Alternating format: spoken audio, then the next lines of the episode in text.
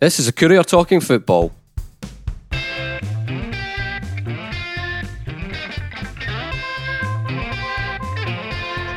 I'm Eric Nicholson, and with me this week are Jim Spence and Sean Hamilton. Gentlemen, St Johnstone are in the top six. And I think if we if we rewind a few podcasts back to the very start, Jim, I think we kind of I think we thought they had a very good chance of doing it when we looked at the squads of and the sort of stability that, that Saints had, you know, with, with Callum Davidson inheriting from Tommy Wright. But the way things went in the first few months, it was looking tougher and tougher. And then it was looking as if it was a very, very big ask. But they got there in the end. Did the right team make it? Well, uh, yes. I mean, the, right team always makes it. I, think, Eric, and you know, I'm, I'm, a great believer in that old um, adage: "The league table never lies." I mean, it was very late. It was very late. I was, you know, I was sitting at Tannadice watching uh, United and Aberdeen, um, and, and thinking at the time when I heard the results coming in you know, between the St Mirren game and St John's game, thinking that it would be St Mirren that did it. But, you know, look, first and foremost, sure, from, from all three of us, you know, um, you want to say really well done to Callum Davidson uh, uh, uh and Saints. It's a fantastic achievement. Look, I mean, the, the whole. I mean, there's an artificiality I always think as a reporter about the whole top six thing. It's kind of, you know, I mean, it's, it's, it's become a kind of byword, top six, bottom six. But the bottom line is for you know for money, for prestige, and all the rest. I was going to say, try telling that to Jim Good. Try telling that to Jim yeah. Goodwin. Jim, he looked absolutely, absolutely. distraught, no. and Tony Fitzpatrick for that yeah. matter. No, no, no. I mean, I, I, I, I know what you mean, though. I know what you mean. You know, you know what I mean. I mean, it's a kind of just you, you'd you'd much rather be kind of going for first or, or second yes. place. I mean, you know, fifth or sixth. But there's money in it. There's prestige in it. There's a European place. Yeah, exactly. You know, one depending one, one team can go for it. The others are are, are just got well. United and St have got nothing left to yeah, play for. Yeah, but I think the key thing, Eric, is if you go right back, if you rewind right back to the start, and you think how it looked for Callum at the start. Now, I think we, were, you know, we were all without blowing smoke out our own backsides. I think we were all pretty sure, and we've consistently taken the view that he would turn things round, as we did with Tommy Wright previously. Mm-hmm. When Tommy went through a bad patch, and he's done it magnificently. And, and, not only has he done it magnificently, he's done it with Saints playing actually some really good football. I know that you know good football is it's in the eye of the beholder. Beauty is in the eye of the beholder, like everybody else. But I, have I've enjoyed uh, the three sides when I've been at Dens or Tannadice or, or McDiarmid this season. The side I've enjoyed watching most are Saints. I think they play a better quality of football. They play nice, attractive football. They knock it about well. Nice give and goes and there's a sense of kind of purpose and organisation I think about them. So it's really it's it's been terrific uh, to see them, uh, you know, uh, landing the sixth spot. I suppose the next key question, I'm sure you put this one to Sean, is uh, uh, is how much further can they go? You know, they're, they're, obviously not going to catch Aberdeen, I suspect, but Livingston have got to be in their in their sights, mm-hmm. you know, so it could end up with that fifth spot. Uh, it's, it's, it's been a great season, a terrific season um, for them between the cup win and you know, and land into sixth spot, albeit late on. It's been fabulous for them. Uh, yeah, we'll come to that in a bit, Sean. You, you were you were at the, the game as as was as was I. In terms of the actual game, they, they very much deserved it. I thought it was I thought it was a very good performance actually, and they they it wasn't like one of those where they were missing really good chances, but they had utter control of the game. One chance for Ross County, that was it. But it was, you know, it was. I think it was wasn't the first time that, that there was a real impact from the bench, but you know it was the it was the two substitutes that that turned it, wasn't it? And Glenn Middleton has has done exactly what you would want from a, a lone player coming in. All right, he's probably not started quite as much as uh, as he would have wanted, but when he does come on, he makes an impact, and, and end, he made an impact on Saturday, didn't he? Yeah, he did. He did. Um, and and he, and he hinted at it beforehand. He, he did miss a good chance, didn't he? Oh, a very um, good before chance. that. The pace on him, though, uh, eh? dearie me. Yeah, absolutely. That's that's what you hoped for when he came in, and and yeah, he showed it there. Should have should have gone round the goalie, shouldn't he? Should have absolutely had all the time in the world, really, didn't he? Just uh, don't know whether he panicked or, or or what, but it ended up miles, miles wide. Yeah. As well, um, was that Stevie May through ball as well? It was, yeah, yeah. So, the... so, I mean, that's that's twice, uh, and it happens again for the goal. I think Liam Craig finds Stevie mm-hmm in the channel there, and he's just cut it back. Obviously, had a shout from inside, and he cuts it back without looking. And there's Middleton, lovely, lovely roll, wasn't lovely roll, yeah. spinning his defender, mm-hmm. wasn't it? Yeah, and then just lashes it in. And I mean, you could obviously you hear everything when you're at games from the players, but the reaction from the players told you everything about what it meant to them because it was one of those games that they absolutely dominated from the start. Really, um, there was a little sort of fifteen minute spell maybe um, after John Hughes changed it and brought on um, Vigurs and somebody else who I can't remember, but he brought two on in the second half and mm-hmm. that gave them about t- 10 minutes where they weren't in control, but they sort of they yeah, slowed a couple of corners a little that, bit. Yeah, yeah. for 10, 15 minutes. But I mean, yeah, it, it, Saints got it back under control. And it, it, again, eh, I'll go back to the start of the season where they weren't getting their rewards for these performances and, and what a frustration it was. That was the main topic because you could see what they were all about as a side. You could see what they were trying to do. They were largely doing it pretty effectively until they got to the final third, but they weren't getting those rewards. And, and that game on Saturday there, that had everything that they had at the start of the season in terms of control and possession and controlling the flow of a game, but it had that sort of doggedness about it as well that you would associate with St Johnstone teams, not of old, but of the last yeah. decade. Mm-hmm um, who have done so. Oh, well. listen, there's no there's no doubt in the last few months they've been defending their between the they've been t- between the posts. They've been defending their box so much better, and mm. that has been absolutely crucial. You know, you, I mean, against Ross County, the last time before that, up in Dingwall, mm-hmm. you know, there was there was yet another one of those goals where they don't react quickly enough to a, a second ball, and it's always you know the opposition are the quickest, and mm. it's that doesn't seem to ha- that doesn't happen anymore. No. You know, they, they, they get the right positions. They're they're smelling danger far better positionally. Mm. It's, I mean, I'm struggling to think of the last time they lost one of those goals where you think, how's he got mm. freed in the box, and why why isn't a defender closing yeah. that down, or why are two two centre halves marking one man, that sort of mm-hmm. thing. It doesn't it doesn't happen. It'll, it'll happen occasionally, but it's nothing like with the re- the regularity mm. of before and which gives them the chance to, you know, it's just it's, it's it means in games like that they they can be patient and they can keep probing away and and and having guys off who can come off the bench and change it. Stevie May and Glenn Middleton both did that. So no, I mean, and they've got all they've got all the momentum you could possibly want going into this into these last five games. There's no pressure on them. They've got they've got a cup in the in the in the trophy room. They're top six. They can have a go at the Scottish Cup. They can have a go at Reeling and Livingston, who do have pressure on them now because they need this fifth place to make their season an achievement, don't they? Because because they didn't mm. win the cup final, so it's they've, they've got Livingston in the last game, which I think I don't know. Cal, Cal might have chosen to get get them early. I don't know, just to, to, to close the gap in one go. Maybe maybe he's quite happy with to, to leave it to the last game. Uh, certainly be a cracker if it if it goes down to there. But but Jim, do you give them a good chance of, of catching Livingston um, four points? I must admit, yes, I do. I, I, I, think I do, Eric. I mean, I've been kind of, you know, it's always guessology in football if you want. You know, I mean, it's you know, the, Rangers have won the league. I mean, they, you know, they've got to play Rangers and Celtic. Well, they start against Aberdeen. From what I saw of Aberdeen on Saturday, Saints eminently, eminently are capable of beating them. Um, I think Saints have kind of, you know, over the piece, over the season, um, we've seen them now moulded into a unit that kind of a, play attractive football, B, absolutely are well drilled and well coached and well schooled and know what they're doing and have patience. They've, grown. I mean, I think they've really, really matured into a really, really good unit and a unit that have got a ter- terrific togetherness, a terrific spirit about them, and a kind of, I, I, think, a real sense of belief. You can overdo that sometimes, but I think there's a real growing sense of belief. So I think they can absolutely beat Aberdeen the weekend. Now, well, everyone in the top six obviously has got to play Rangers and Celtic.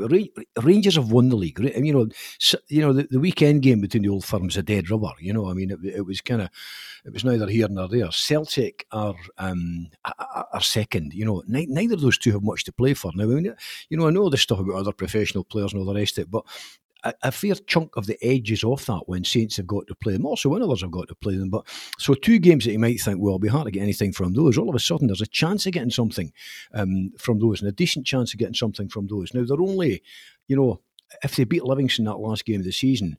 Um, only four points between them. If they've, if they've narrowed that gap until then, that game becomes absolutely, absolutely crucial.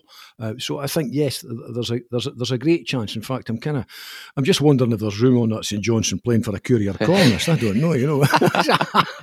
Listen, no, I, mean, I think I think a terrific chance. I, you know? Yeah, I mean, I didn't. I, like I tweeted that I wasn't I wasn't expecting to be to be googling uh, Europa Conference League starting dates. You know a few weeks ago or certainly a few months ago. But there you go. July twenty second, by the way. In case yeah, well, I'm, listen, I, am sure, I'm sure that if I've got to go just as an ordinary punter, I'm sure that Sherman Stevie Brown will give me a discount. You know, oh, I'm sure he'll, he'll I gave him a lift home after plane, one of the yes. European away trips the last time. You know, so the fear for that was you gave him a lift home for uh, Europe. No, you, no, you didn't drive him just from just from McDiarmid. When Missed we got your flight, did you? But but the cost of that was about five grand, and he's never paid. You know no, I mean, I think that they've got a great chance, you know. Eight out of ten top sixes. I mean, there's been a lot of stats have come out after the cup win. You know, like basically Saints being the third most successful team in the country, and now they're the, the they're the second most successful in terms of top 6 mm-hmm. finishes in the last decade. If that's not a, a generation worth of uh, of achievement, I don't know what is. It's an incredible stat, isn't it? it? Whether whether you whether you think the top six means anything or not, they're eight very good league finishes, and the one, the one, the other two weren't mm-hmm. wasn't as if they were miles away, eleventh yeah. and tenth either. No, no. Uh, I mean, it's interesting all this uh, the the top six bash, backlash happens every year. No, this is stupid for for the for the sides that don't quite sneak into the top six seem to, seem to discover how pointless it is pretty quickly after they after they fail. Uh, but there you go. That's my two pence worth. I mean, that that is the reality of it. There is a split. There is a top six. There is a bottom six. So I, I don't think there's there's anything wrong with with looking for that as as something to strive oh, it's for. there. It's a marker, a isn't like it? St. It is a marker. Of course it yeah. is. If you're a club like St Mirren, if you're a club like Dundee United, there's a reason that it's been talked about um, and since since the start of the season for some of them, uh, actually all of them, because Tony Fitzpatrick was giving it the big mm-hmm. one as well, wasn't oh, he? Jim, Jim Goodwin looked absolutely absolutely gutted, and he's played. Yeah. You know, they were talking about it as almost like you know something that's going to haunt them. I think I don't know if he if he actually used the word haunt them, but you know, it was that sort of vibe, wasn't it? You know, mm. and and certainly from their fans on Twitter and and all the rest of it. So mm-hmm. no, it's if you you can you can you can think it's a wee bit manufactured, but the, the actual importance of it to, to footballers and football clubs is is is there for all to see. It's undeniable. Absolutely, and and as you say quite rightly, eight eight top six finishes in the last ten seasons, and chuck two, chuck, chuck two trophies on top of that, and that I mean for I grew up supporting St Johnstone, and and that's remarkable. It's it's absolutely remarkable never ever thought that you would get that level of consistency from from St Johnstone. All right, you, they would have their moments, and they always did, but it was it was maintaining it that was the that was difficult. But I mean, they've done it for with four with four now. with four managers, Sean. Well, that's the thing. Uh, like the the, the manager managerial appointments, you go back to Owen Coyle, really, which was two thousand and five, and you'll you can say that that every decision they've made pretty much since then has been spot on. Mm-hmm. And you mm-hmm. could include Steve Lomas in that because he only had one season. But what did we finish that season? Was it fourth? No, he had he had he had two, yeah. didn't he? He had two. He well, he, he got anyway. He got he got third. He's he's got the highest finish of the right, lot. Well, there you go, third. Yeah.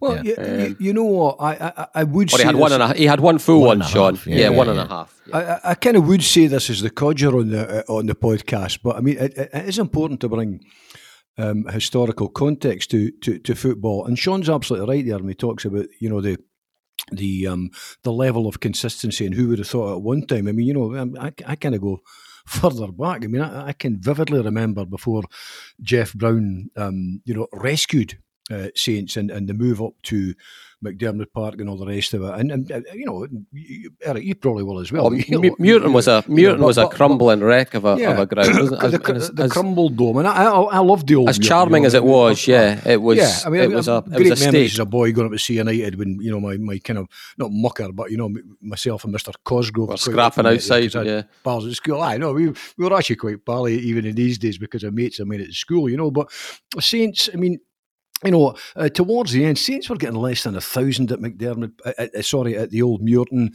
the place was crumbling. The club was the club was going nowhere. I mean, so it has been an absolute. And I know that a period that was in you know outside the top league and all the rest of it. Um, there have been periods, and at no time did Geoff ever panic and throw ridiculous money at it, as some clubs have done. Um, you know, there was a sensible, there was a captain sensible approach always to Saints. You know that, that, that what would be would be, but there was a kind of real a business head brought to it. You know, they, worked hard. One of the things that's always bugged me, I have to say, is, is the notion that St Johnstone don't get support. Pro rata, I've always argued, pro rata St Johnstone are as well supported as anybody else. You know, Perth's a town of what, for a city of 45,000 people. I know that it stretches to Kinross but you can make that argument with Dundee. People follow Dundee or United from Angus and Northeast Fife and all over. So, you know, so the truth of the matter is Saints are every bit as well supported as any other club in Scottish football. Um, and, and, what we've had is an absolutely remarkable period, and it's culminating now. And, and the thing is, you know, the, the clubs put down roots as well. This decade of dominance is Tayside's top side, you know, mm-hmm. uh, top club, will not necessarily easily be overturned. You know, I mean, once you start to do that, you gain a reputation as a club that players want to come to. So even if you lose, and I know that Callum's saying today, you know, look, people will be interested. Of course, they'll be interested. People are interested in successful players and good players, and Saints have those in abundance. So people will be interested. But he's got, you know, he's a smart manager. They've got good contacts in the game. He can replace like with like if he loses people. But now you've got a club that are consistently in the top, uh, the top six. Um, and a club that players elsewhere will want to. Well, join. I was going to say, I was going to say, Jim, just before we finish with Saints, and I'll stick with you just now and then give Shawnee say, but stick with you as our as our as our Oh, oldest and the, the, the, as the one who could put it in historical perspective the best. So do, do St Johnstone, do St Johnstone fans, do us who speak about St Johnstone, do we have to change the way we think? Because we, you would say, and I can remember speaking to like some of my grandpa that would, you know, would, would watch. He was a Dunfermline fan, and he would he he you know he he had a bit of a soft spot for Saints mm-hmm. as well. But you know, he had a good perspective of the clubs, and he would always, you know, St Johnstone basically one of these yo-yo clubs. He'd speak about, you know, you you would probably put a Falkirk, you'd probably put Dunfermline, who, who some would say had even got a, a, an even weightier history than than Saints, and up until this last decade or so, St Mirren's, Hamilton's you know, go through them. They they always used to get called yo-yo clubs, didn't they? Yeah. And just basically know your place. You can you you know you be up for three years, down for a couple. This is what happens. Do we have to look on St Johnstone a different way now because of the way this era has changed them? Well, I I, I, th- I think we do. Um, the, the one rider I would add is that you know the, the, manager the manager is a hugely important figure at any football club. He is he, he is the most important figure probably at any football club barring one and that is the chairman. And you know at the risk of blowing smoke Geoff Brown has been a fantastic chairman, an absolutely fantastic chairman at St Johnstone. And Stevie, his son, who took over, has done no too badly either. You know, I mean, within that within that family, um, there has been a sense of stability.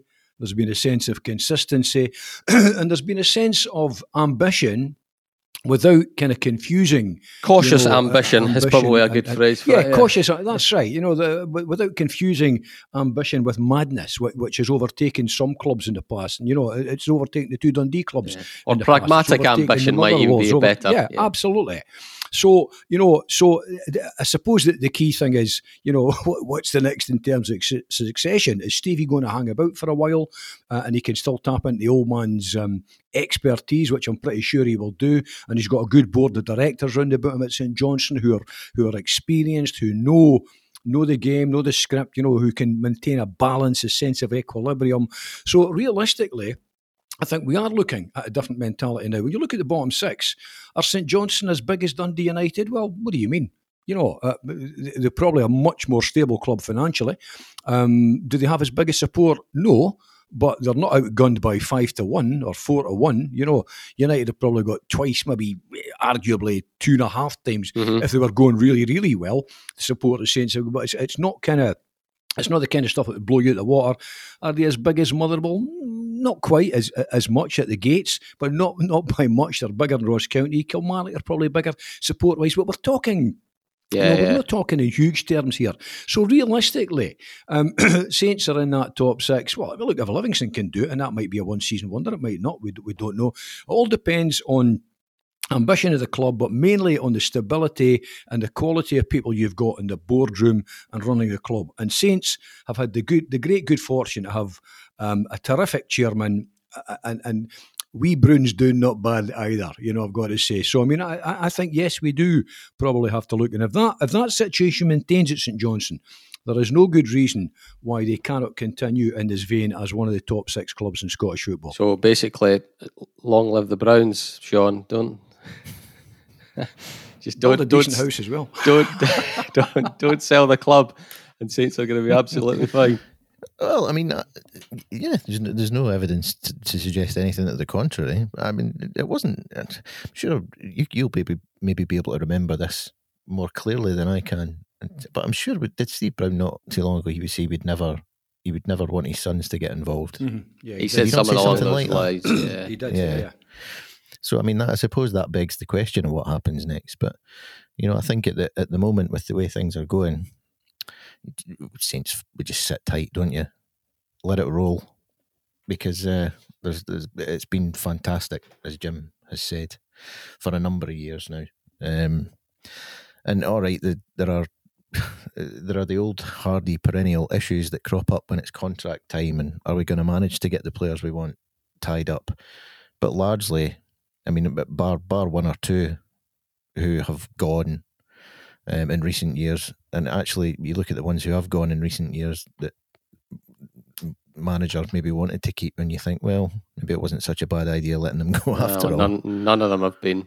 I mean, we could go. That's a podcast in itself. You know, the ones that have left St Mhm. Johnson and and and failed to hit the failed to find the grass greener. Basically, yeah. No, you're right, Sean. I mean, So, you, United people were all everybody was talking about St Mirren obviously because they were the ones they were the ones that did a St Mirren on the last day and and absolutely blew it. It wasn't a free kick in my eyes, but it was awful, awful defending. And let's face it, it was in their control. All they need to do, all I say, all you know, Hamilton aren't, aren't a terrible team by any stretch, but you know they needed to beat Hamilton. They were in front. They bottled it really, and so the Saints were the one that capitalised. But you know, we'll have to look at United. Should United be feeling as if they let the chance go? Because I don't have the stats for it, but it felt to me as if United were probably in the in the top six, occupied a top six place for longer. Well, they certainly did than St Johnstone, Mhm. probably than St Mirren as well. And they came with a good run at the end, but it was that eight. I think it was no wins in eight, which really did for them, wasn't it, end, Sean? of, end of December at the start of February. yeah, they've found they've found their form again. Is it one one defeat in 6 Uh-huh. They ended up two points short, but yeah, no wins in eight was the bit that was the bit that did for them. Yeah. Should should they have feelings of regret at Tannadice that, that they should have been the ones that got six? Any, any feelings of regret for me will be should be tempered by the fact that they're, they're, they'll be all right. And as far as I'm concerned, it's, it's a shootout between them and, and St Mirren, or it should be for seventh. Yeah. Um, and again, if they if they finish seventh, that, that's kind of what I thought would be a decent result for them at the start of the season. Um, so in that respect, I don't think they can have too many complaints. But you're right; they they did occupy sort of that sixth position for a while, um, and they were in and around there for for a long part of the season. St Johnstone have been really the opposite; they were right down at the bottom of the league in October, and they've just they've crept up steadily from from the new year onwards. Oh, listen, they were still in they were still in the relegation battle at Yeah. the turn of the year. know. Oh, absolutely. So, I mean, it, it's it, again, it's probably the first the first time since the season's been up and running properly that Saints have been in the top six, and it's it's right at the death. Um, whereas United have been there for much longer. So, in that sense, that, that there may well be a bit of frustration there, but at the same time, I mean, I I, I think. I, I think even United fans are probably prone to overstating their problems, and I think they have done at various points this season. And yeah, no wins in eight's not a good run, and there there were there were concerns about the way the team was playing, and, you can actually still have those concerns because that's clearly had an impact on on on. I mean, Lon Shankland's the obvious one this season, um, with the way they've they've they've had to play, or Micky Mellon's felt they've had to play. But in general, I, I, if I were a Dundee United fan, I'd, I'd like to think I'd be able to look at it and go, well, do you know what? I'll take that. If you'd offered me at the start of the season seventh comfortably, I, w- I would have taken it. But hey, maybe that's just my natural St Johnstone supporting lack of ambition. no, Jim, I think we did. I mean, again, I think we all kind of agreed at the start of the season. Uh, Ian Roach included, who who's who covers United more than more than most of us at the Courier, and I think he agreed that we would, you know, that St Johnstone probably would be not you know above Dundee United, but Mhm. probably not too far. And It's kind of fallen how with you know the only way it would have been better would have been if if Saints had been fifth and United had been sixth. That that you know it's Livingston's kind of ups, upset that you know that scenario, which is one you I could have imagined. I thought United would have a good chance of it because you know the, the team coming up from the championship very often gets a has the surprise factor, gets the Mhm. bounce, and all the rest of it. You know, United if if missing out in the top six, do you think they should have regrets, or are you like Sean thinking uh, they've they've found they've found a, a good level and probably their sort of rightful level on on the season as a whole, or as as a whole as as it's been played so far up to the split? Well, I mean, I, I- thought I actually thought at one stage they had a decent chance of top six, and I think their ambition should have been for um, you know to push for a top six place, which I'm sure they were kind of doing. You know, I mean, there's there's argument among United fans that, that under Micky Mellon they're not great to watch, they're not particularly attractive to watch, and all the rest of it. But you know, the, the truth is, you know, no matter how long uh, Mellon is there, whether he's you know there for years or whether he's away at the end of the season or, or, or whatever, I think he's done a decent job. I mean, you know, they're sitting there on 39 points, a full 12 points ahead of Hamilton. There's only five games left. So, you know, they, they win one and, and you know, they, they're safe from relegation. Um, they, you know, they are four, uh, 11 points ahead of second bottom Kilmarnock. So, Again, you know, another one or so, and they're pretty secure from a playoff place. So, so they're secure. Um, in whether it's you know um, seventh or, or, or eighth place in, in, in the bottom half of the table, along with St Mirren, they're, they're secure in the Premiership. And I think that was probably the ambition to make sure that you don't come up and immediately go back down again, because that then, you know, that, that then represents not just failure, it rep- represents catastrophe. Financially, I think, you know, I mean, the club are already kind of hemorrhaging money, you know, and and and I mean, we still haven't seen the, the kind of how, what shape the finances are in at Tannadice. The books will be out shortly, the accounts, no doubt. So realistically, um, I, I, don't think the United fans can have much to complain about in terms of, you know, the fact that they've stayed quite handsomely in the Premiership. They can argue the toss, uh, and fans will do this about the quality of football or otherwise. What did you make of it Saturday, Jim? You were there Saturday. I, I, you know, what, there was a couple of things I made of it. I mean, on the positive side, I thought Dundee United dominated the game. Um, I thought they defended uh, uh, absolutely uh, brilliantly. I thought when, when they were under pressure, uh, they, they defended really, really well, really solidly, really defended um, as as a unit. Uh, I- have to say, it's as poor an Aberdeen side as I've seen in a long, long time. But you can only beat what you're up against, uh, uh, uh, and and they did that. You know, so It's I a thought, lovely goal, wasn't it? It was a lovely goal from Spoil. There, there were, uh, I think, some really good performances all round. Um, you know, I mean, I, I, I, one or two folk took me a task for my column on Saturday where I suggested that you know Shankland might might need to think about a more attack-minded side if he wants to um, uh, resuscitate his, you know, having dropped out, having been cut from the uh, the, the the Scotland squad. He might he might want to think about you know where where, where he kind of you know where he goes from here, and that of course would depend whether there's a bid or not. But I thought there were some impressive performances. I thought the back four, you know, Smith and Robson, the full back positions, Edwards and Reynolds uh, in, in, in, the middle, I thought played really, really, uh, sorry, in the middle of defence played really well. Um, and I thought the midfield w- was decent as well. Can never quite make my mind up about Fuchs. I think there's a there's a football player in there. Looks a wee bit heavy to me at times, but I don't know whether it's just the, the body shape of the fella. He's certainly got ability, you know. So I mean, I think there's much to be pleased about. Um, not a huge amount uh, going forward for McNulty or Shankland to, to get on to. I mean, one of my criticisms at the weekend is he kind of seems to be dropping back as a as almost a surrogate midfielder. In fact, I thought Which one? McNulty's- Shankland. uh, Shankland, yeah. Yeah. Uh, Mc, Mc, McNulty's words the other day, I, I- thought, but uh, in the in the Courier, were, were Well, you're leading on to let's let's Ah, let's right, quote okay, him direct, well. let's let's quote him directly so that so that folk folk know what we're talking about in case I mean shame on them if they haven't read the piece in the Courier already. But anyway, so this was this was his direct quote, and I think he's been listening to our podcast, Jim. We're probably not a team that creates lots of chances every game, which can be frustrating for us strikers. Discuss. Yeah. Um, I, I, well, I he, think he, did, he didn't say discuss. no, no, no. you. No. Yeah, I, I, I think it's uh, it's capable of being read um, any way you like. The cynics, amo- the cynics among uh, folk will read it as a blade right between the ribs of Micky Mellon. You know, um, others will simply say he's simply stating a fact. If you're a striker, you want to be playing up front. You want as much service as possible, and by and large, United don't tend to play that way. There is a caution about them. There is a um, you know, a preserve what we have mentality, defend, uh, hold the midfield, uh, uh, uh, and break and play on the attack when we can. And, and I think that doesn't that doesn't suit McNulty. It doesn't suit, uh, suit Shankland. I mean, but you know, um, it it didn't suit Nicky Clark either. You know, I mean, he, he came on he came on late on in, in, in the game. You know, so they're not a particularly attack-minded side, and I think when McNulty, I mean, there, there were a couple of occasions I thought I saw McNulty exchanging, not you know, not barbs, but I thought there was a wee exchange of views at one stage on on Saturday between him uh, and the manager. Now that's not unusual i- i- in football, but I suspect that he feels pretty frustrated. Um, and my suspicion will be that Shankland feels frustrated as well.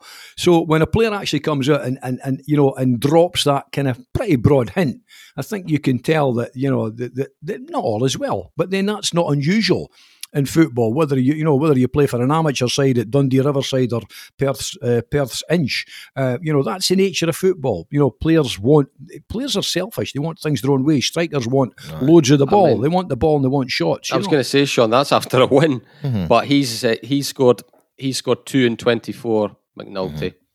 Now, if if you're a a lone striker coming in, then it, here's here's an intriguing one for you. Does this will this put off other strikers? If if United are looking for a lone striker from down south, or you know somebody looking to get themselves back in the in the in the Scotland squad, you know, get themselves back high profile again, would you be wary of going to United if you're a if you're a goal getting striker and think, is this the team for is this the team for me? um, thanks for that. Yeah. yeah. Yes. Uh, probably. Look, the, the thing is, right, Jim, you've you've sort of mentioned about your column and how you got some criticism for that. Um, to me, it kind of it, it stacks up logically, though. I mean, why why would he not be frustrated, and why would Mark McNulty not be frustrated? But they don't they don't usually say it. They don't usually say it. That's probably no, I know. Well, thing. this is what I'm leading on to. So, so the, the the issue isn't about how they feel. I think we can we can assume that they're frustrated because if if they weren't, There'd be something wrong. would be questions to ask about what their what their attitude was like. So, of course, they're frustrated. the The question then is like, how damaging is it for them to be coming out with it if they are? Now, I think that Shankland's not not really one for doing that publicly. And credit to him, he's always he's always said the right things. He's always said, you know, I'm Mhm. I'm prepared to do whatever job the manager wants me to. It's all about the team. Da, da, da, da. And that's understandable. He's contracted to Dundee United. McNulty's off in a few weeks. Mark McNulty's not in that position. He's he's he's in as a lone player, uh, and he knows he's he's away out the door. And I think he probably suspects he's not coming back. so, so he, so he obviously feels a wee bit more free to kind of. Well, he's got to do a PR job for himself, isn't he? Well, Yeah, aye, exactly. And he, I mean, he else hasn't he hasn't come out like you say. You can you can read it uh, as a knife between the ribs, Jim. I think you said, but it, it's he hasn't directly come out and criticised anyone. He's just he's he's he's hinted that you know there's frustration there for him, and I can understand that. I mean, if you if you if you are a lone player who's making a move to try and boost his profile a bit and, and get himself playing, get himself scoring, sort his next contract out. He was talking about the Scotland squad not long Yeah. after he arrived at Dundee United, and that, that's I'm sure that would have been part of the pitch to Mark McNulty. Oh, legitimately, wouldn't it? Shankland Yeah. here. He's in the, he's in the Scotland squad. You this could be you as well, and he would have been entitled to think, brilliant.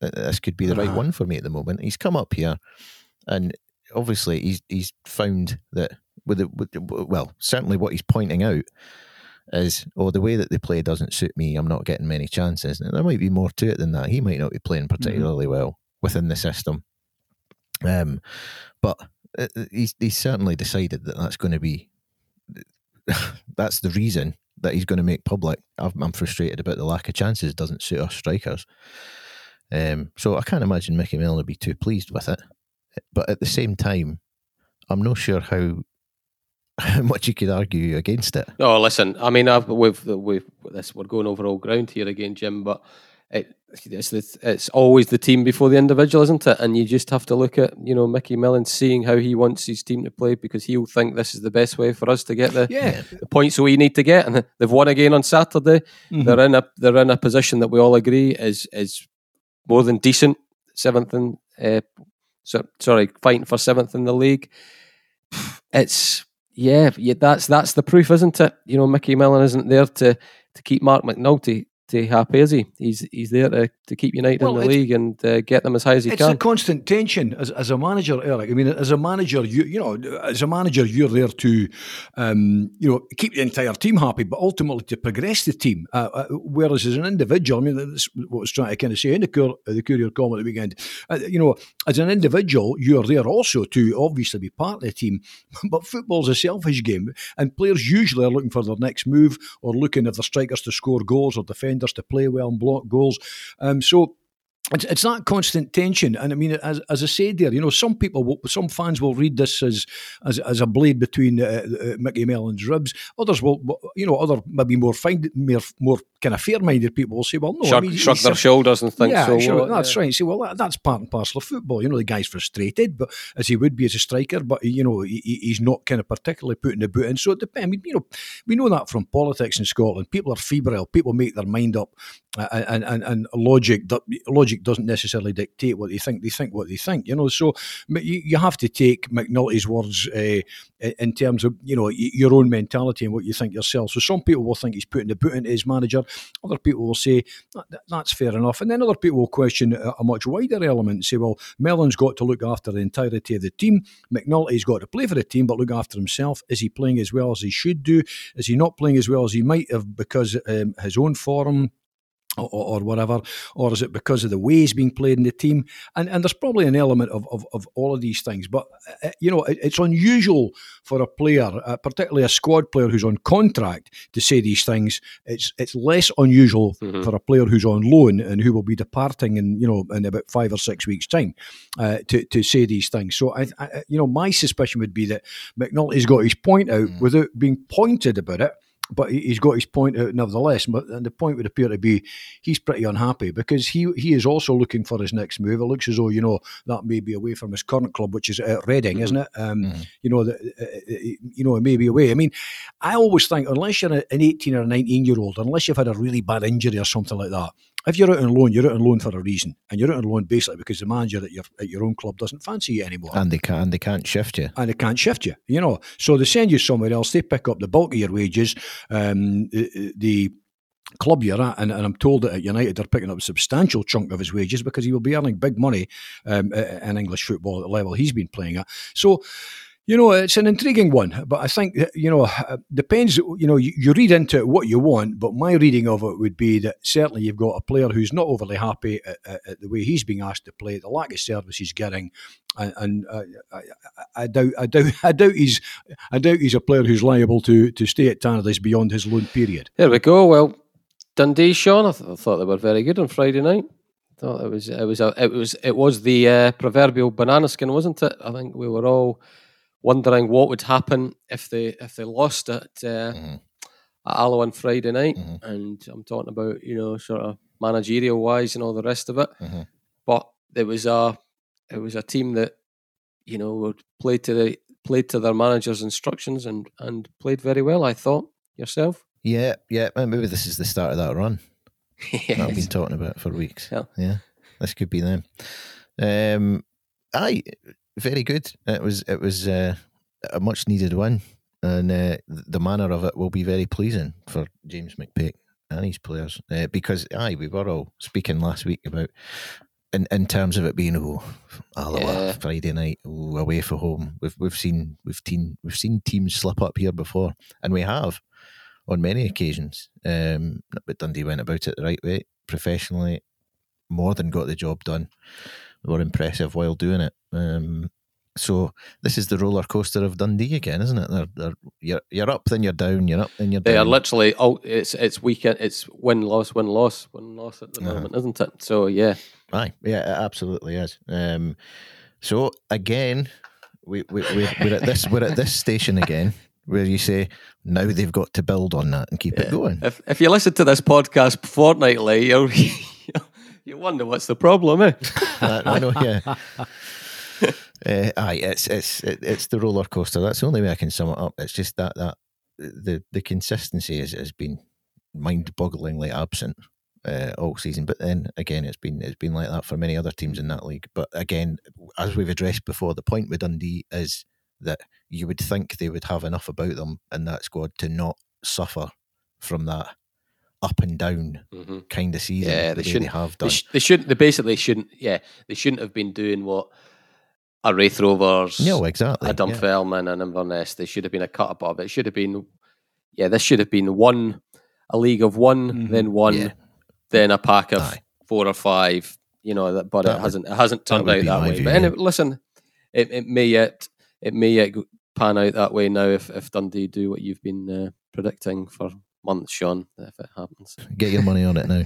the uh, to talk to me about Max Anderson, Jim. I've not, I've, I keep saying this. I've not seen Dundee in the flesh, so I've watched bits on the Mhm. TV. Watched the game on Friday night. I thought he, he was very impressive. Yeah, Seems to be a, seems to give that Dundee midfield something that they've not really had. You can see why why McPake was so keen to keep Ross Callachan hmm wasn't it the energy that he would have given them and he's given Hamilton so he would have been he would have been very good for Dundee in the championship this season Max Anderson up and down and I think there's a stat from my colleague George George Cran saying that James McPake was saying that he covered 13k Mhm, and I could yeah. be totally misquoting George here in the in the Alloa That's game I think astonishing. Dundee statisticians have seen that which is astonishing but it shows you even before you talk about what he's like with a ball at his feet Jim you can every midfield can do with some that sort of energy in, in it. I don't care what level you're at. I think the key, the key thing is um, he, he- he's a young player, uh, uh, and I think you know if he's covering thirteen kilometres, uh, you know, uh, in a game, uh, which is pretty much give or take from my running days, eight miles, um, th- then he's he's covering a lot of yardage, he's covering a lot of ground, um, and he's putting himself about. And on the occasions, I've not seen a huge amount of him, but on occasions I've seen him. He's got that energy, he's got that tempo, he's got that that um, that liveliness, I think. And, and, and one of the things that, that, that Dundee, I think, have lacked. Um, and certainly, you know, they, they've added it in recent times with the likes of McMullan coming in uh, to play in the wider positions, but young, and, you know, Anderson coming in and also chipping in with goals, which is crucial as well. I think. I was going to say the lack of midfielder. that goes Yeah. beyond the striker. Yeah. Uh, that's what you need. You need. I mean, I, I'm never keen on that kind of phrase that box to box midfielder. I mean, you kind of tend to think yourself that's what most midfielders should be, anyhow. But he's got that energy, that tempo, that drive, that kind of general life and liveliness uh, uh, about him, and getting himself, you know, timing the runs, getting into positions where he can add, uh, you know, uh, uh, you know, a goal or two, uh, which he's been doing. And I think that's that's important. That adds an extra dimension to uh, Dundee. And, and I'm a great believer if you are, I know that young players will tire and mentally and physically, you know, as the season goes on, sometimes they can drain. But I'm a great believer that if you're, you know, you, you're kind of good enough, you're old enough, and it's it's terrific to see them uh, moving forward because there's a lot of good stuff been going on at Dens, uh, uh, you know, at, at youth development level. But often fans are not particularly interested in that, in that. They want only to see the first team. So it's great to see when they make the when they make the leap. Now the thing is, eh, eh, you know, he's making the leap and he's now becoming, by the looks of it, an integral part of the mm-hmm. side that, with that win on Friday, maintain a, a really, really good chance with seven games to go of landing second spot, which I think is important. You know, Hearts are going to win the league. We've known that pretty much from the start. But I think the second spot leaves you with less games to play, eh, eh, eh, you know, in the playoff. Far better that than ending up third or fourth. I mean, fourth will still give them playoff, but you know, far better to to land up there. So with young Anderson coming through uh, with that energy, the drive, the tempo, everything that he's bringing to the game, that gen- uh, he's got a general mobility, which I think has been lacking, uh, and and and you know, and popping up with, with occasional goals. I think Dundee have have, have landed a winner um, there, and, and a a really acute time because this this is again another phrase I dislike is the business end of the season. But given that we must, it is getting close to the business end of the season. You know, with the seven to go for them. Hope you're not reading our paper this morning, Jim. I think you've probably ticked both. You've ticked both phrases in it straight. From the, straight well, I know. I mean, I know the Pars have got one in hand over them. You know, but I mean, it's it's you know, it's suddenly Dundee um, are, are, in a much better position uh, than than they were. You know, and I think that that win and it was a good win and a couple of cracking headed goals uh, from Ashcroft. I think that you know, I, I, think it propels them that wee bit further away from Inverness, who are now three points adrift and haven't played a game more, uh, similarly Queen of the South. So I think now a playoff place is Dundee's to throw away, um, and I think the second place spot is theirs to theirs to grab. and young Anderson, I think, is showing that he, he is a crucial component in the side that should be able to do that. Sean, it's not a. It's probably an unfair compare and contrast to make stylistically because they're different types of players. You know, Finlay Robertson certainly isn't a box to box player. He's more a sort of Glenn Kamara type, isn't he? He's he's you know do it simple, keep the ball moving. You know, lovely mm. first touch, etc., etc. But as terms of their age, one's eighteen, one's nineteen. In terms of their route into the first team, both academy kids, all the rest of it, I think it is a it's a it's a legitimate compare and contrast. And you look at the impact Max Anderson's making this season, and I, I, know that Finn Robertson he's he's got a training ground injury just picked up there, but yeah. before that, he's had two league starts all season, and he was the one getting all the hype, wasn't he? You know, we weren't talking about Max Anderson in the summer; we were talking about mm-hmm. Finlay Robertson. He was sweep, well, he, was, he was sweeping up all the awards, wasn't he, for, for mm-hmm. Dundee fans? So, I think it is a fair compare and contrast as to the directions of their career. Now, obviously Finn Robertson has a huge amount of time to to you know to to get the trajectory going in the right way again. But I go back to I think I've gone back to this uh, uh, a couple of times over over the last few months. Uh, you're talking about columnists getting sticker. I can remember Rab Douglas getting stick on uh, his comments early about Finn Robertson and that Dundee should have loaned him out and that if he because he he Rab was seeing already that the you know, he was trying. We I think it was when Charlie Adam was signed. But just looking at the number of midfielders that they had, and and where's he going to get his game time, and his career's going to stagnate. I think Rab's been proved right, has he not, Sean? That, that um, this has been a, a, bit of a wasted season for for Finn Robertson. It's it, it certainly could be. It, looks a wee bit like that, yeah. Yeah, because um, he has, as you say, struggled for game time all season, and, and now he's got the injury, which has finished his season at this point. Um, so, aye, a shame is how I would sum it up. And I mean, coming at it from more more a perspective of the value of, of loans in general mm-hmm. rather than anything that, that Finn himself has done or hasn't done.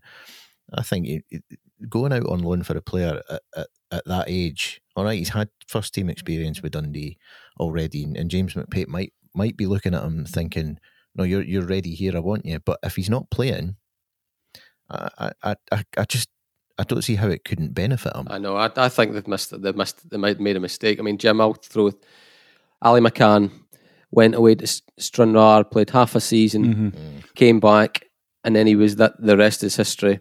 Jason Kerr. Jason I mean, Kerr, he yeah. played a ridiculous amount of games at East Fife, then Queen of the South.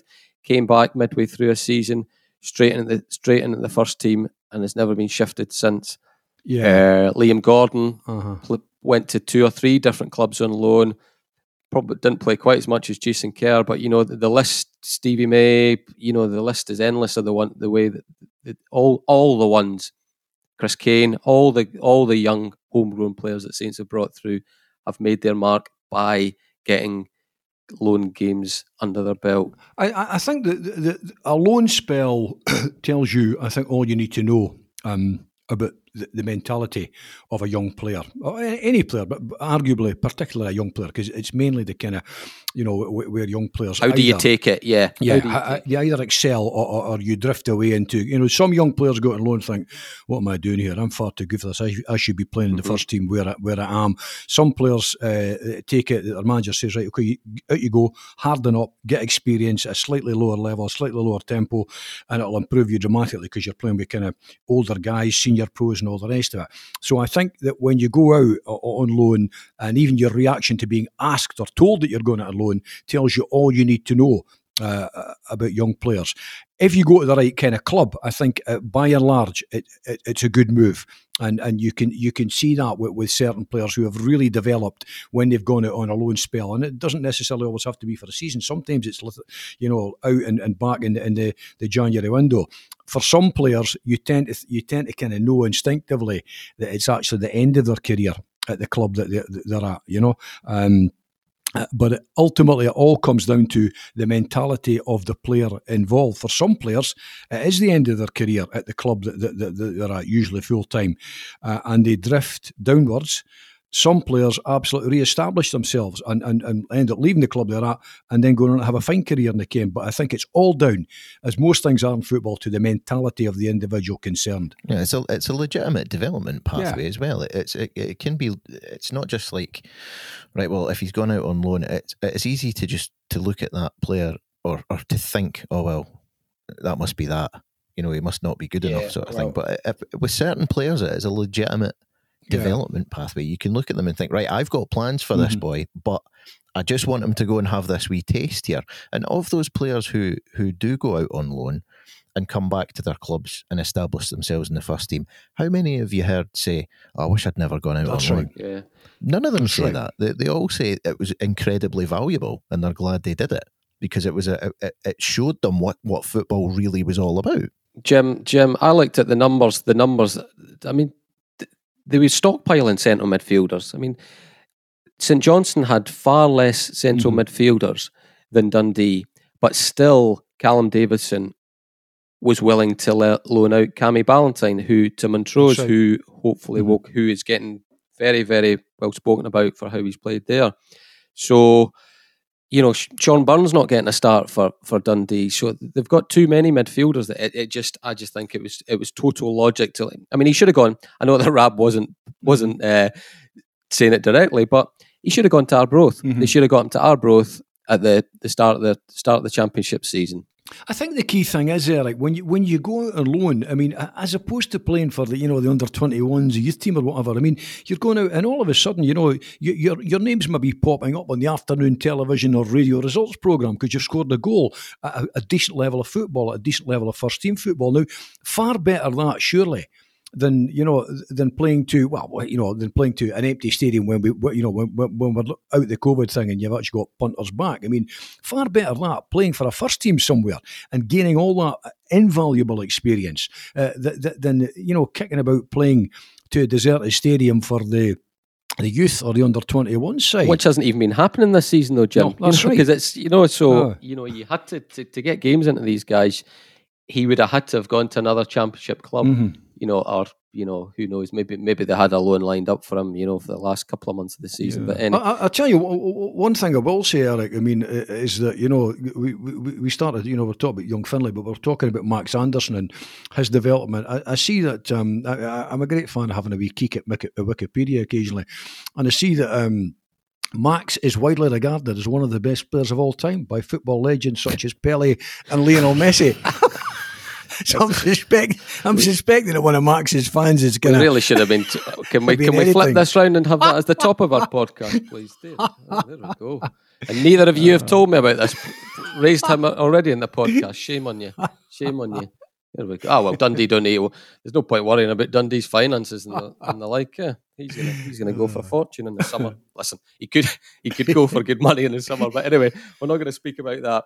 Listen, Jim, it wouldn't be right to uh, to wrap up the podcast without speaking about Peter Lorimer, one of Dundee's oh. one of Dundee's finest. Come on, I mean it's an incredible when you look at the uh, how how is how's he gone from the level he was at at Dundee to the level he went he ended up achieving with Leeds and and and Scott. I mean, it tells the story of, of the strength of Scottish football back back in his time. But it's an incredible career story he had, isn't it? Oh, give, us a, give us a bit of background yeah, on his, on his sort of Dundee roots.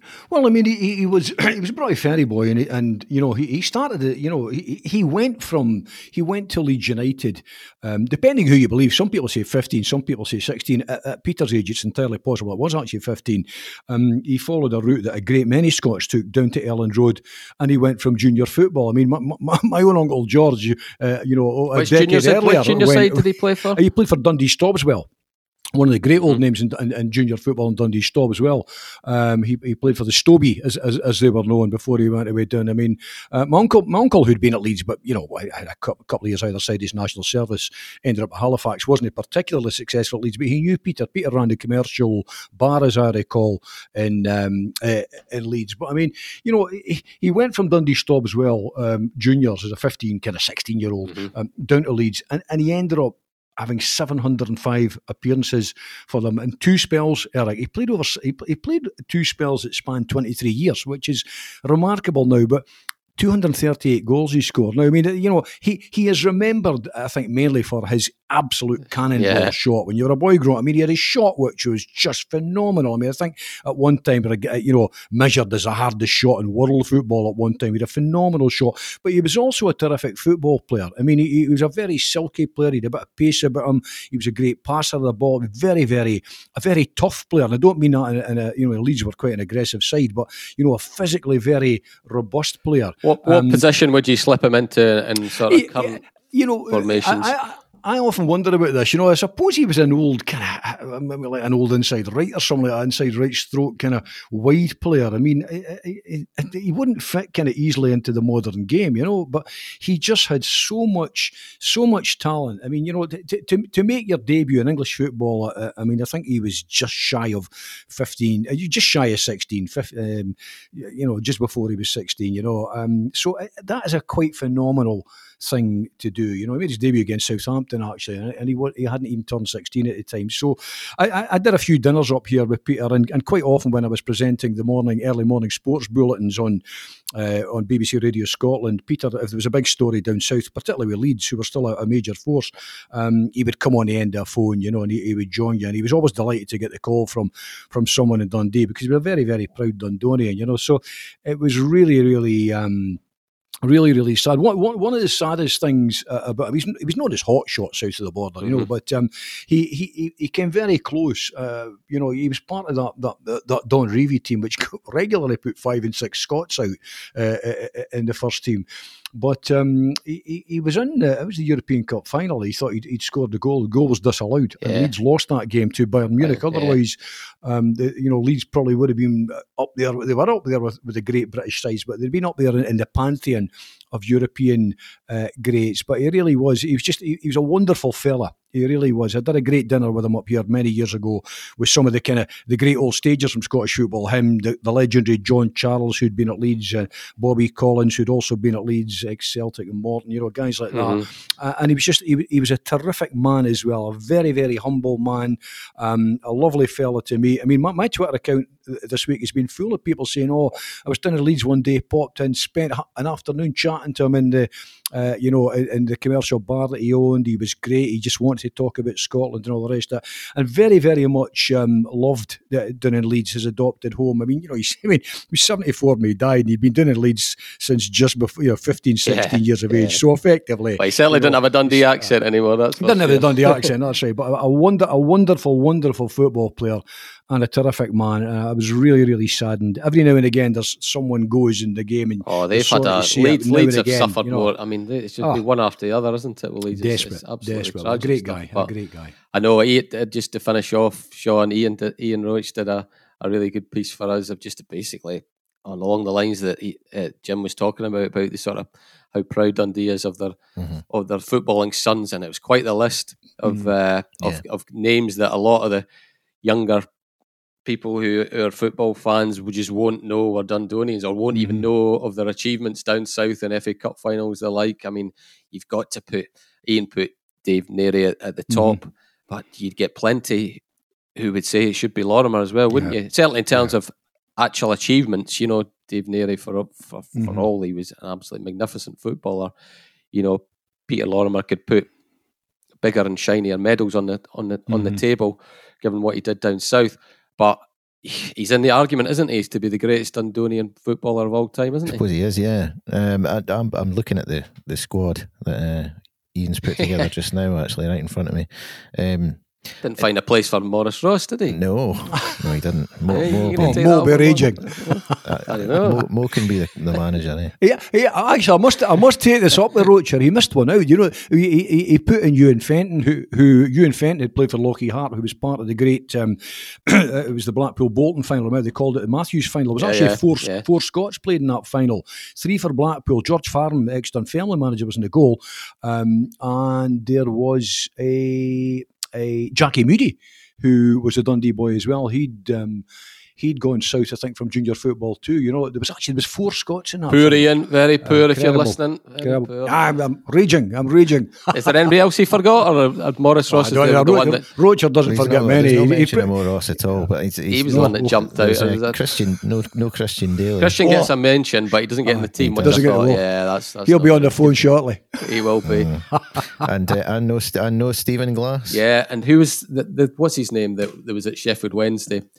Um, you know the one I mean, the way he left outside left. He started at Celtic. What's his name again? Ross, uh, was it? Yes. Ross Wallace. his- Ross No, Wallace. that's Yeah. Ross Wallace, yeah. Aye. So he's he's another one that kind of sprung to mind for me. But you wouldn't get him in the team. But yeah, it's it's funny when you do these things. We did the the top 100. Remember Jim when we voted on the top 100 Yep. sportsmen and women of all time for for Courier Country, and some of the the fifers that came out. You know the Oh, the, know. the great the ones at Aston Villa.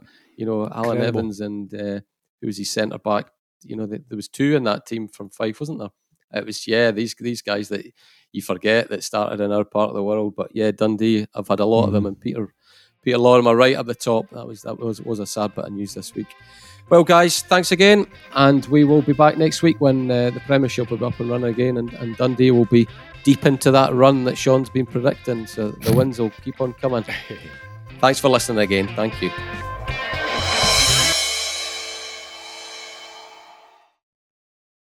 If you like the podcast, we'd be grateful if you tell your pals about it, or even better, leave a review or a simple rating on iTunes or wherever you find your podcasts.